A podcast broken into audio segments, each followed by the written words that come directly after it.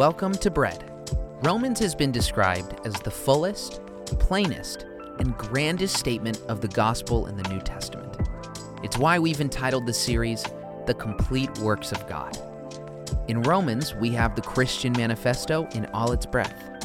Ultimately, it's a manifesto to the freedom Jesus has come to bring.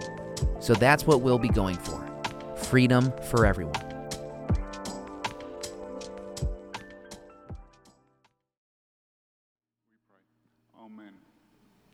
Thank you for doing that. Uh, good morning, everyone. Nice to see you.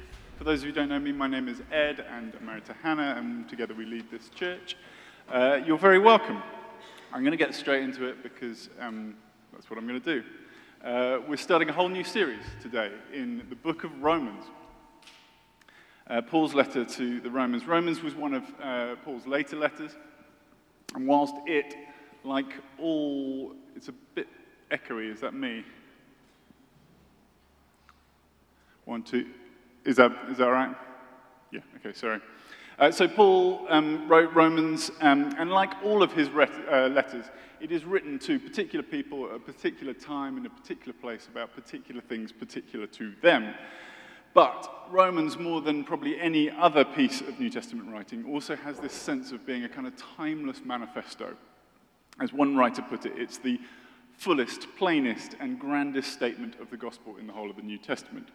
It's why we have entitled this series, The Complete Works of God. In Romans, we have the Christian manifesto, and it's a manifesto towards freedom. Its message is not, as Rousseau suggested in his social contract, that man was born free and everywhere he is in chains. Rather, that human beings are, simply by dint of being human, born into chains, but Jesus has come to set us free. It's freedom from alienation from God. It's freedom from the prison of our own ego and brokenness. It's freedom from the fear of death. It's freedom at last from decay and disease. It's freedom from racial conflict. It's freedom to give ourselves in loving service to God and to other people. And with particular focus this morning, it's freedom from judgment, our own and God's. So there's a kind of clear progression in the letter. We start this morning with the opening chapters What's Wrong with Us? Yep, lucky us. Uh, then next week, uh, 5 to 7, what's God's solution to what's wrong with us? And then chapter 8, how does that solution actually work? And then for the remainder of the series, chapters 12 to 15, what does the change look like that God enacts in those who receive Him in the life of the maturing believer? So, this morning, happy times, what is wrong? Now, as far as we know, Paul wrote this letter while he was living in Corinth. It's written to two groups of Christians in the Roman church a group of Jewish believers on the one hand, and a group of Gentile believers on the other. And a rivalry has broken out. The Jewish Christians think themselves superior to the Gentiles, in particular because of two things.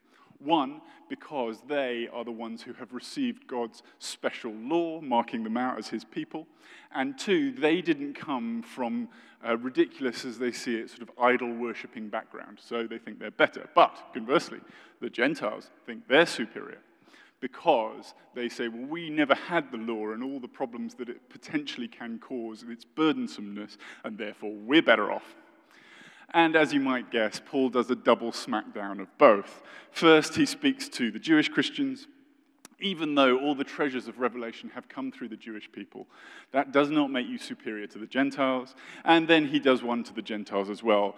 Actually, not having had the law is of no real benefit to you. In fact, it probably makes things worse. But the whole point is no one is better off than anyone else because we are all, every single one of us, Jew, Gentile, and anything else, which I don't think there is, but anyway, uh, Jew, Gentile, all of us are in desperate need of Jesus, his redemption as uh, Paul sort of concludes in the early chapters, chapter 3, verse 23 all have sinned, all fall short of the glory of God, and all are justified freely by his grace through the redemption that came by Christ Jesus. So, that's the kind of overview. This morning, I'm going to concentrate mainly on the second half of chapter 1, which we will read in a moment. But first, a couple of words of pastoral care. This is me being pastoral. This passage is probably the one that has most often been said to show that God really does not like homosexuality. So, firstly, because of how two verses within the section of Romans that I'm about to read have often been received, I know, and I want to acknowledge this at the front, that this chapter has, for members of the LGBTQ community, caused extreme amounts of turmoil and suffering. I want to acknowledge that at the start. I have every sympathy with you if, even knowing that this passage is about to be read in church, is causing heart palpitations. My hope is that by the end of this little talk, at least those palpitations may well have receded, and perhaps this passage actually might bring some long overdue relief, peace, and joy, even, just as I think Paul originally intended it to. A little spoiler alert. I don't think this passage has homosexuality as we understand it in view at all as I hope to explain. It's about something completely different. But this is a contentious point, a point that many would disagree with, and I have respect for interpretations of this passage that are contrary to my own. I'm just convinced by this one. By which I mean, I believe that this is the closest um, original meaning to the text, uh, which is why I've landed on it. You may, be, you may think otherwise, and that's okay.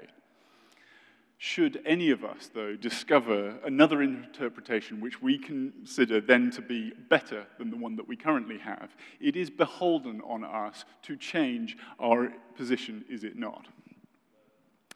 So, I suppose my point here really is the Bible is not something to be feared. It's a living, breathing book of reality to be wrestled with.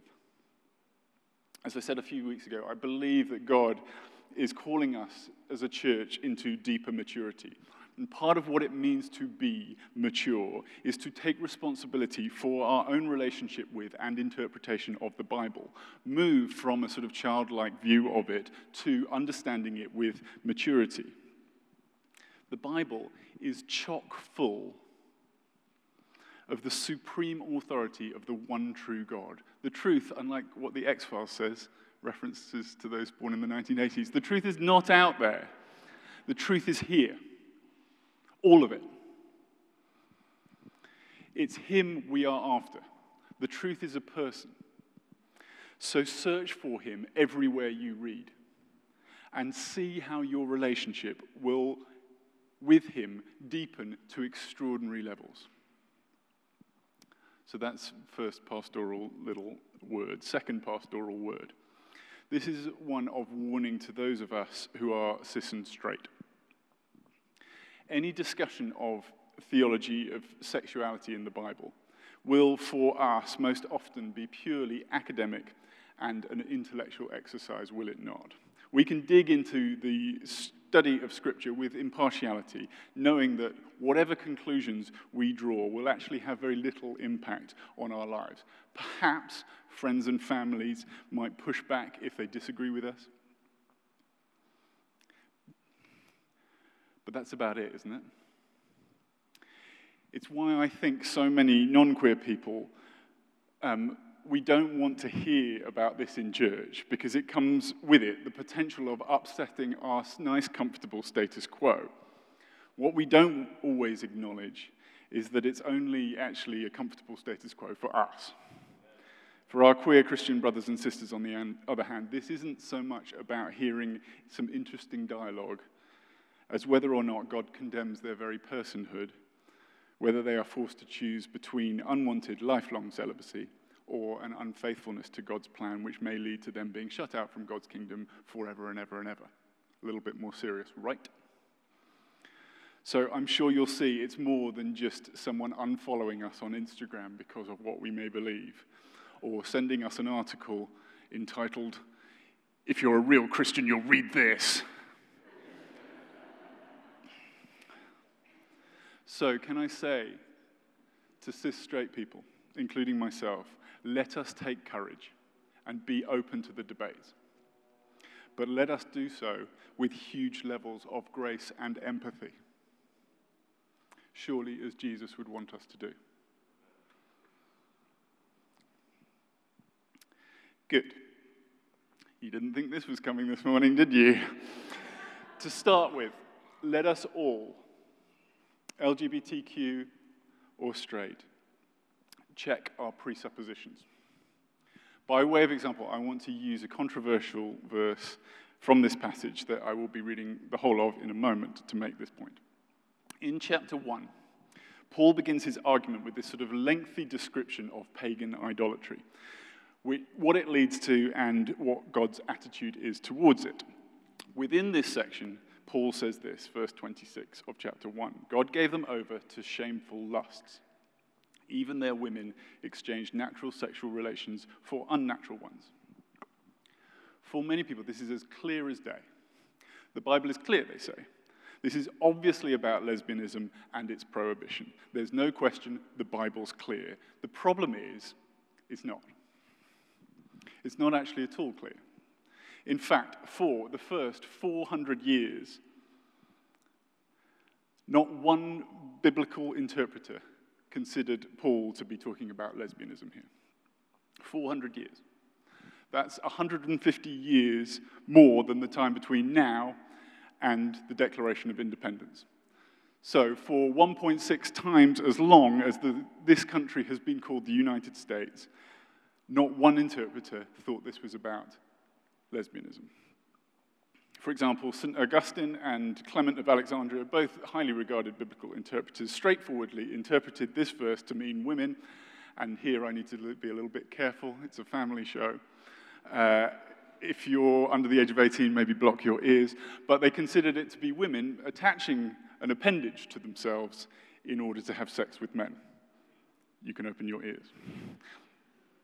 Now, of course, Paul may well have had lesbianism in mind, but the point is, irrespective of which interpretation is closer to the original meaning, one thing is refutable the Bible is not clear here.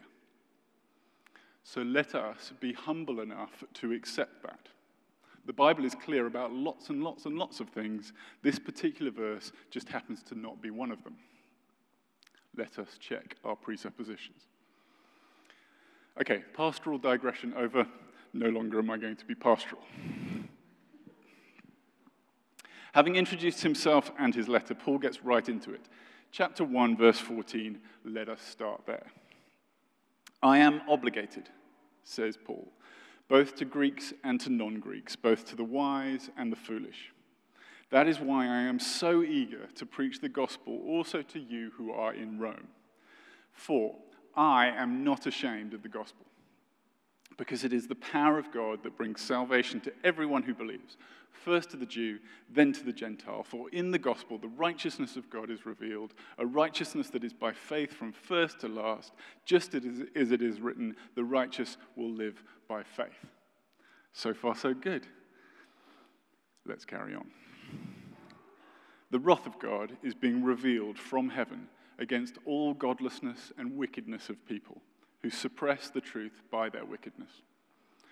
Since what may be known about God is plain to them, because God has made it plain to them.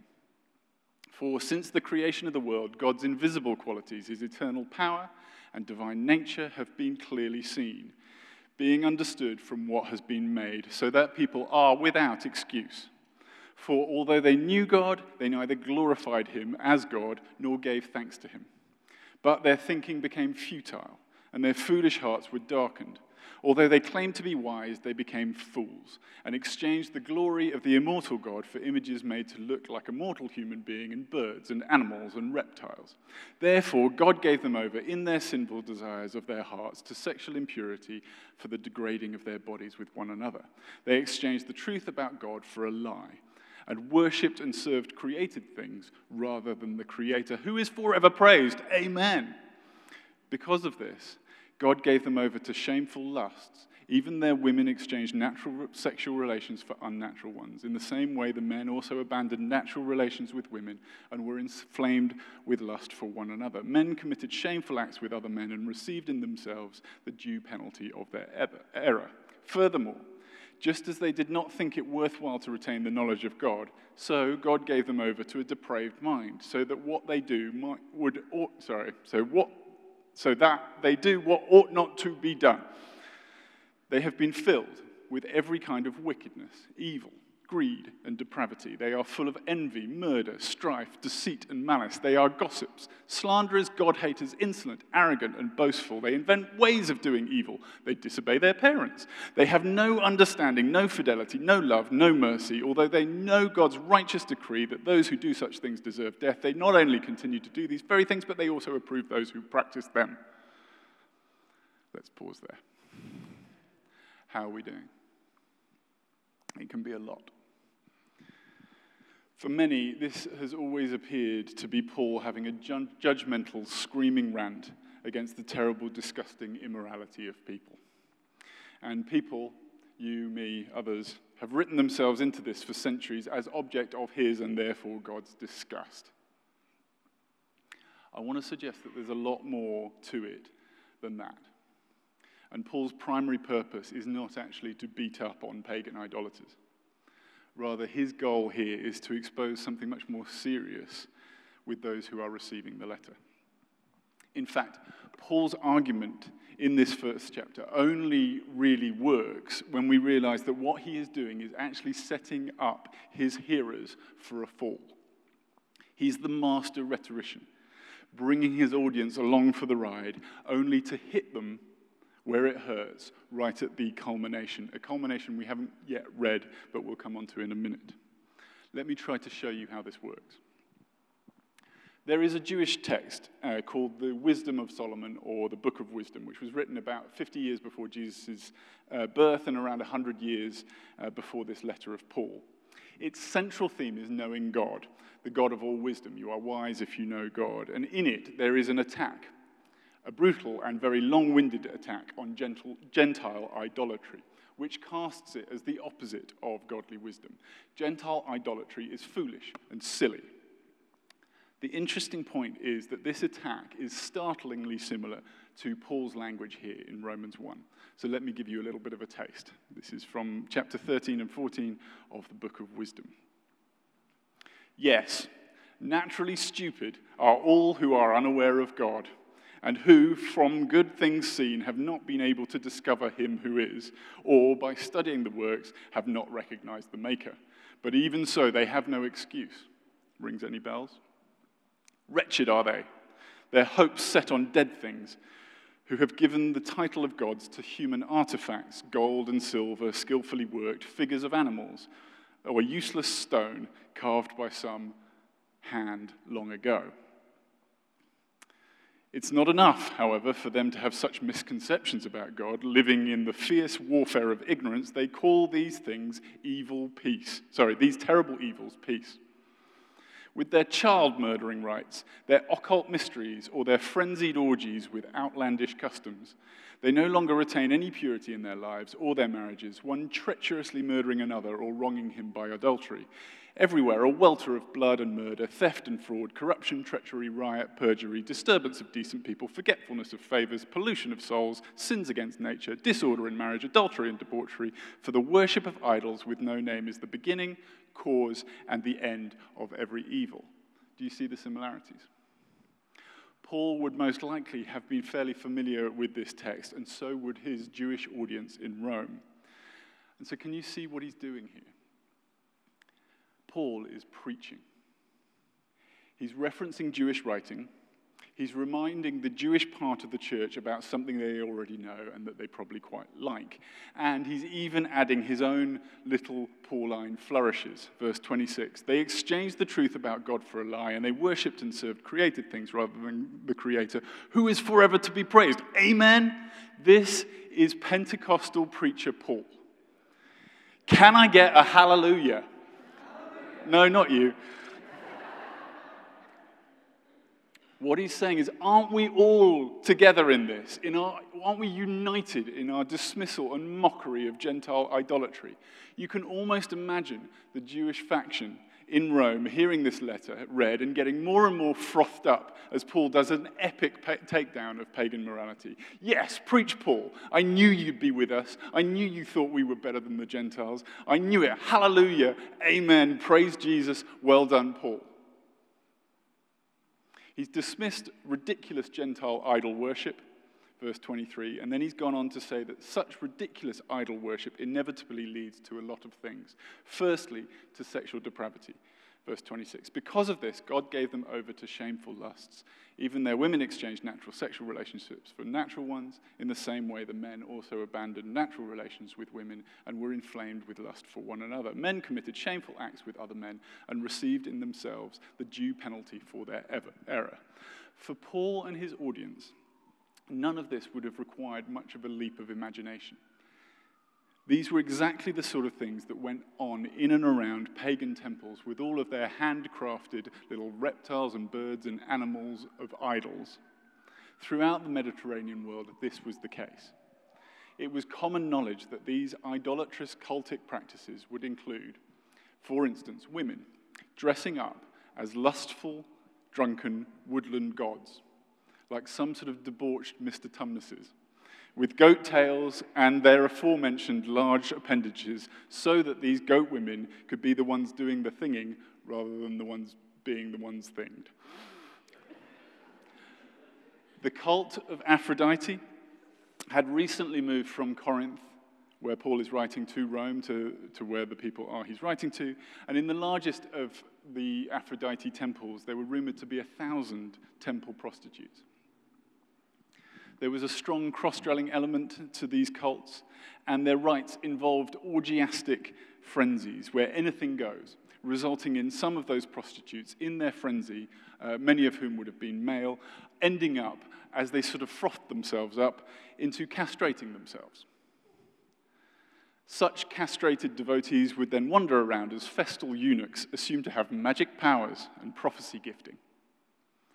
So when Paul says these men have already received in themselves their due punishment, verse 27, it makes a lot of sense that what he has in mind is precisely this bizarre practice of self castration. All of this to Paul and his audience is unnatural.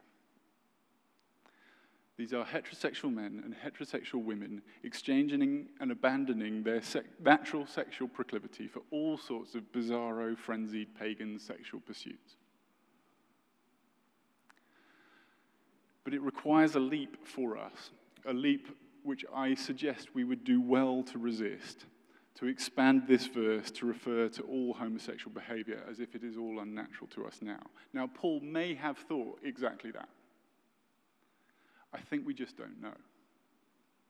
What is for certain, though, is that this passage does not address that question. We want to take the Bible seriously as good evangelical Christians, do we not? So let's take it seriously. To impose our modern day categories of homosexuality onto the ancient view of cultic pagan orgies is to do serious violence to the text as it is. The term homosexual was coined in German and then in English only at the end of the 19th century. That's a gap of 1800 years since Paul wrote this letter. So we would do well to be comfortable just leaving that gap open. If we're going to take the Bible seriously, we've just got to let it say what it says. No less, but also no more. As you'll notice, I have not talked about marriage. I have not talked about sex in marriage. This for good reason. This passage does not address either of those topics at all so it would be reading too much into it to do so. The Bible does say stuff about sex and marriage. We just have to leave that for another talk, or you can listen to Hannah's dating course. So back to Romans 1. Paul's Jewish audience would be feeling right up there with Paul in his polemic. All the more as he delves even deeper into where this exchange of the real God for idol worship results. In verse 29, Paul moves to far more serious matters than simply cultic orgies. These idolaters have become filled with every kind of wickedness evil, greed, and depravity. They are full of envy, murder, strife, deceit, and malice. And again, the Jewish Christians' faction's sense of superiority over their Gentile brothers and sisters would no doubt be felt to be entirely justified. But then Paul subtly changes tack. This idol worship also leads to something like gossip, verse 29. And verse 30, slander and arrogance and dun dun dun, boastfulness. Superiority, thinking you are better than someone else. Thinking you, because you were born Jewish, are better than the Gentiles, or thinking you, because you were born a Gentile, are better than the Jewish people. It leads to idol worship. Oh, sorry, idol worship leads to no fidelity, no love, no mercy. And all of a sudden, it's those who've been whooping and hollering in agreement with Paul's earlier attacks who may now have just begun to squirm just a little bit. He doesn't mean us, does he? Paul has them right where he wants them. But before he lands his killer blow, he returns to safer anti pagan ground. Verse 32 Although they know God's righteous decree that those who do such things deserve death, they not only continue to do these very things, but also approve of those who practice them. And everyone lets out a sigh of relief, which seems to be where Paul pauses for breath. But whilst this is the end of the chapter, the chapters and verses were only put in during the Middle Ages in order to be able to order it better. For his letter, there were no chapters and verses. He may pause for breath there, but it's not the end of his argument. In order for any of this to make sense, we need to read on for one more verse. The end of the argument comes only when we get to chapter 2, verse 1, and this is Paul's killer blow. Are you ready for it? You, therefore, and by that he means not just Jewish Christians, not just Gentile Christians, not just Christians, but every single member of the human race. You, therefore, have no excuse. You who pass judgment on someone else. For at whatever point you judge another, you are condemning yourself, because you who pass judgment do the same things. Now, of course, Paul is not accusing the Jewish faction in the church in Rome of doing the same things in terms of idol worship or cultic orgies. They obviously would never even dream of such a thing. What he is pointing out in them, though, is what he is pointing out in all of humanity, including himself. We've got a root problem, a brokenness and a corruption at the heart of things. And the root problem is our misdirected desire. None of us is immune and when our desire is misdirected, whether it be to this idol or that, this thing that we have just got to have, this person that we just must be, this career that we absolutely have to have, this money that needs to be ours, this sex that needs to be ours. That's right. Hannah's just dropped all of the mints all over the floor. She's feeling very. Um,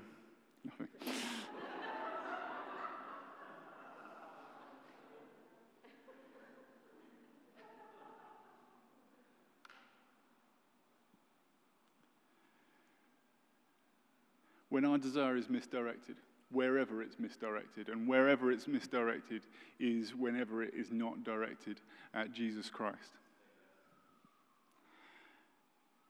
We will inevitably head down exactly the same path as the idol worshippers do so obviously and dramatically towards malice and murder and gossip and no love and no fidelity and no mercy. Not even the law, which was good in and of itself, was able to redirect our distorted desire. And so, because our desire is so distorted, none of us is in a position to judge. We, unlike God, will always approach people from a position of a corrupted view. We're compromised and restricted in our vision. Jesus made this very clear himself. He said the Pharisee has no place judging the prostitute, and Paul, sim- Paul simply applies the same logic here. Neither has the Jewish Christian, the Gentile Christian, or the Gentile Christian, the Jewish Christian. So ultimately, what this passage about is not really homosexuality at all. It's not even really about idol worship. It's about everyone's proclivity towards ungodly judgment. It's about what Augustine will later term original sin. It's about a distorted desire at the heart of things of every single human being. Given that, and given that we're here expecting Jesus to speak to us through his Bible, Will you let him speak to you right now? in exactly the terms that he wants to speak? On what elements of your corrupted self is Jesus gently but firmly putting his finger? I was um, running this week. Uh, I run down Los Feliz Boulevard if you'd like to see me running. I, I'm there. It's very public. As I was running, I came to a crossing with a um, pedestrian crossing and lights. And um, the lights were red, and I was running, and just as I was approaching, a car went very fast to try and do a right turn, but then stopped suddenly. And the next car, who was going way too fast, came right up behind him and kind of blocked the pedestrian thing, so I had to like squeeze past. And as I arrived, I went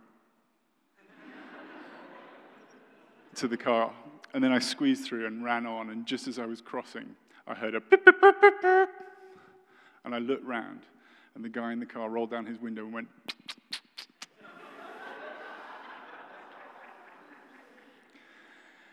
and I went, I'm the rage in me.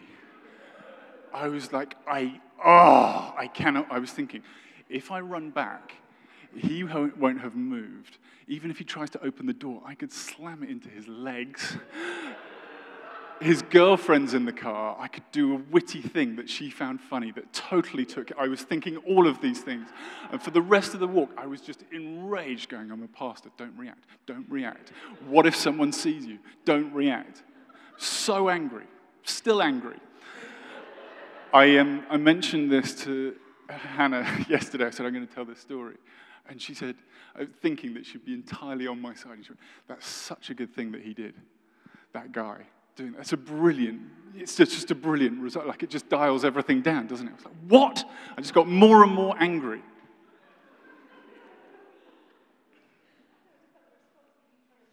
Yeah, I shouldn't have tried to shame him, I know.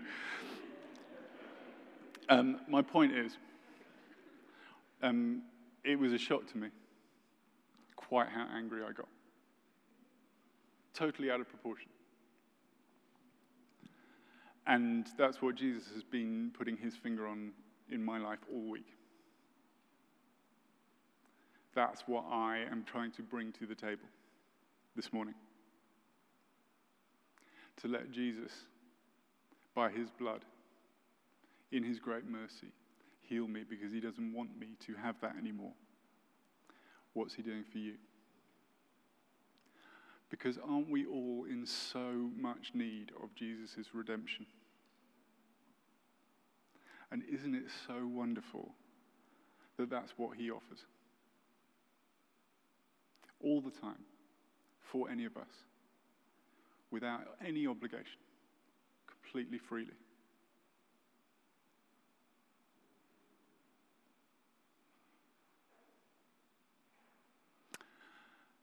Think we should sing a song.